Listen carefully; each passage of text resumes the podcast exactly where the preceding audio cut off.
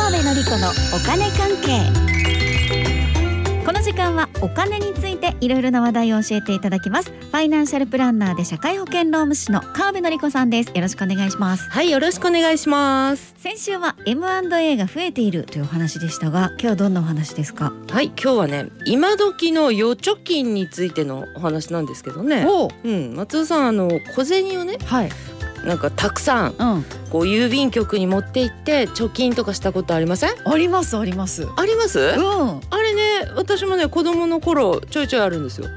松尾さんも子供の頃と子か供の頃とか、うんあとお財布にたまったな小銭っていう時にうんうんうん入金したりとあかしてましあそういうのね、ううんん、うん私の場合はね、うんあの祖母がですねた。はい。ばあちゃんがですね、はい。お財布なんのかよくわかんない布うんうんでなんか布製の紐でくるくるって巻く超渋い袋みたいなもの におー小銭をいっぱい貯めていてくれえて、ーで遊びに行ったらこうくれるわけですよ。ねわあいいな。。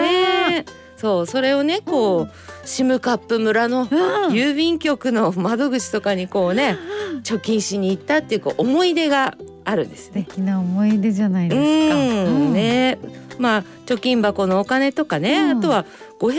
玉貯金とか、はい。現金系のお仕事をやっている人とかもいますしね、持っていく人今でもいっぱいいると思うんですけれども、んこれやり方によっては手数料がかかるようになりましたって話。ね、これゆうちょ銀行で昨日ですよねあ昨日からか始まりまして昨日からうん小銭をじゃあ預けようと思ったら手数料ってことなんですうね。んえねだったら ATM だったら無料とかってのはないんですか。それがですうよん、もうねむしろ ATM だと小銭1枚でも有料と、えそういうことになりましたおうん、1枚から25枚までだったら110円と。えうん、で26枚から50枚だったら220円おう51枚から100だったら330円とえーいうことで ATM だったらもうむしろバッチリかかりますと。うんね、でちなみに ATM で引き出す時、うんもう小銭を混ぜるとね受け取ろうとしたら110円そこでかかるという感じ。だからあの窓口の場合あはい。はあの50枚までだったら無料なんです。あそうなんですうんね。そうなんですよ。いやそれにしてもこの ATM の場合の手数料ですよ。うん。何円とかじゃなくて有料化になっていきなりこう手数料って感じの金額じゃないですか。そうで すね。あのね5円とかじゃないですでよすね。よね、うんうんいきなりドンって感じそうそうそのう意外100円以と上110円以上だもんね。いるなみたいな感じですけ意どね。外といるね。えうんーでもこれだったらじゃあ窓口で無料が嬉しいかなって感じですよね。まあね、うんそう思っちゃいますよね。は50枚までならね、いはい。それがですよ、松尾さん。え51枚からあ100枚になると金額ちょっといきますよ。550円。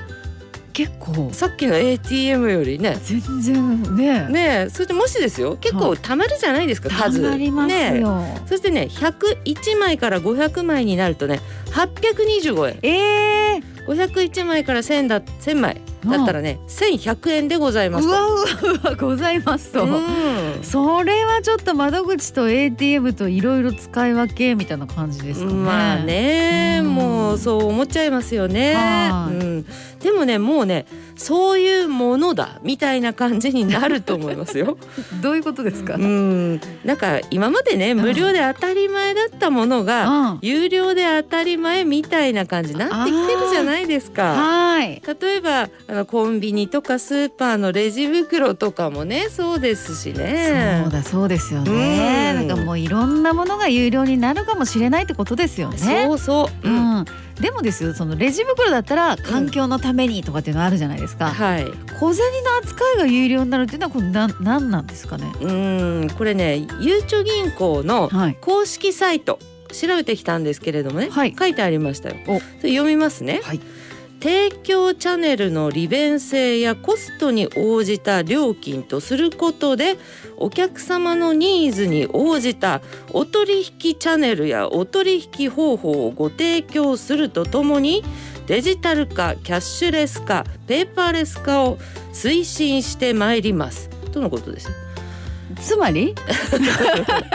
まあねつまりね、はい やっぱり小銭ってこう物じゃないですか目に見える、はい触れるそうですもね。の、そして物があるともうコストお金がねかかるんだとあーまあ、ATM の機械だってこう大きいですよね、はいでメンテナンスもあるしあー確かに。小銭重いしとかいあーろいろあるんですよね。はいそして結果的にはようという感じでうんはいデジタル化だよなと、 あそしーてキャッシュレス化でのうん。っペーパーレス化であんみたいなそういうことですよね。てことなんですね、うんなるほどコストの面でもキャッシュレスを進めたいってことですね,、うんそうですねよ小ね。銭キャッシュですもんねキャッシュですよ。うん、そうだからレス化したいってことですよねそうそうそうんまあ、キャッシュレスっていうとね、うんすぐねあのなんちゃらペイねとかっていう人いますけれども、はいはい別に払う決済することだけじゃなくって、ええこのお金を預けるよとか引き出すよっていうのも現金ではなくってキャッシュレスの方がもうお得になっていくっていうことですよ。あーそういうことかう。んううんんあの ATM のね、うんうんと引き出し預け入れも今郵便局は小銭関係なくね、ゆうちょ銀行のものは無料なんですけれどもね、ええあの時間外と休日はこの単なる1万円引き出すとか1,000円引き出すとか、あれももう110円になりますしね、うん、うん、そしてあの現金の類はもう全部有料っていう感じ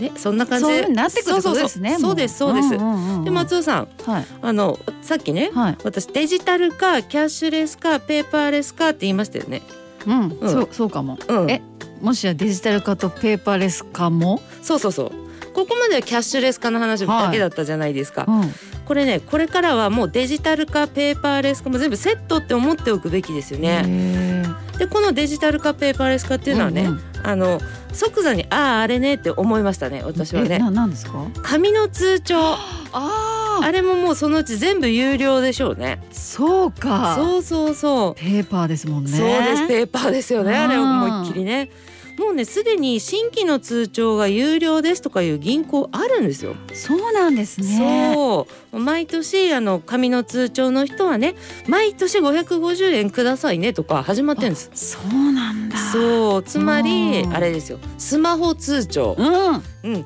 オンライン通帳とかそういうものにしていったらいいよねっていう流れなんですよね。なるほど、うんスマホ通帳オンライン通帳ね、はいもうまさにペーパーレス化からのデジタル化、そじゃないですかうこでれすそうなんです、ねまさにそうなんですうよね。んだからこのデジタル化キャッシュレス化ペーパーレス化という時代の流れにもしついていけなかったとしたらですよ、うんついていかないのはまあ自由っちゃ自由なんだけど、うんちょいちょいお金がかかる人になるんですよっていうこと。そういうことですようね、ん、そうなんですよ。うんいいけど有料だよっていうことですよねそうなんですよね、まあでもねこれねもしかしたらもう人にもよりますけれどもね、高齢の方なんかはうんうんいやこういうのちょっと厳しいなっていうのもうんあるかもしれないですうよんね。うんまあ確かそにこでねでも、まあ、金融機関もそういった配慮は考えていて、はい何歳以下あのなな何歳以下はあのお金がねうんかかるけど70何歳以上は無料とかねあーそうそうそういうのは行われてはいますね、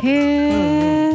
まあ、でもね私が思うにいつまでもそんな救済があるわけないと思うんですよ。確かにそうですよねそうだからそうだなこう70歳未満の方現在、う,、んうん、そうそういう方であればんもう救済ないと思ってね、ですね、うん、こういう話をねもう聞く耳持たないぞとかっていうのではなく、うん時代がどのように変わっていこうとしてるのかなっていうことをね、まずね知っていかないとねうん目を向けるっていうのもね絶対大事だと思うんですよ。うん、うんそうですよね、うんうんもう変わってきますもんうん、だか変わらっていくのでそこにやっぱ乗っていかないとってことですね。そうそうそうだから今ね手数料かからないから、うんあっち行こうこっち行こうだけだったらもう終わっちゃうよねそのうち絶対かかる、そうですね。うんだからその流れにうまく乗っていこう、うんとそういでうすこねとも重要ということですね。はいさあそんな川辺さんですが、うセミナーがあセるんミナでーすね。そうなんですよおうおう無料のがね2月の20はい。の20日日曜日にあるんで、あのどっかに書いてお きます。すごい急にふわっとしました。川川辺さんのブログなり SNS なりを見欲しいんですもんこれ。なのであのね気になる方はちょっと SNS うん無料だし、結構いいとは思うんですけどあね。そうなんですね札幌でやります。えー、午後です20日曜日午後はいはい2月の20日午後ということですので詳しくは SNS 川辺さんのねチェックしていただきたいと思いますファイナンシャルプランナーで社会保険労務士の川辺典子さんありがとうございましたはいありがとうございました。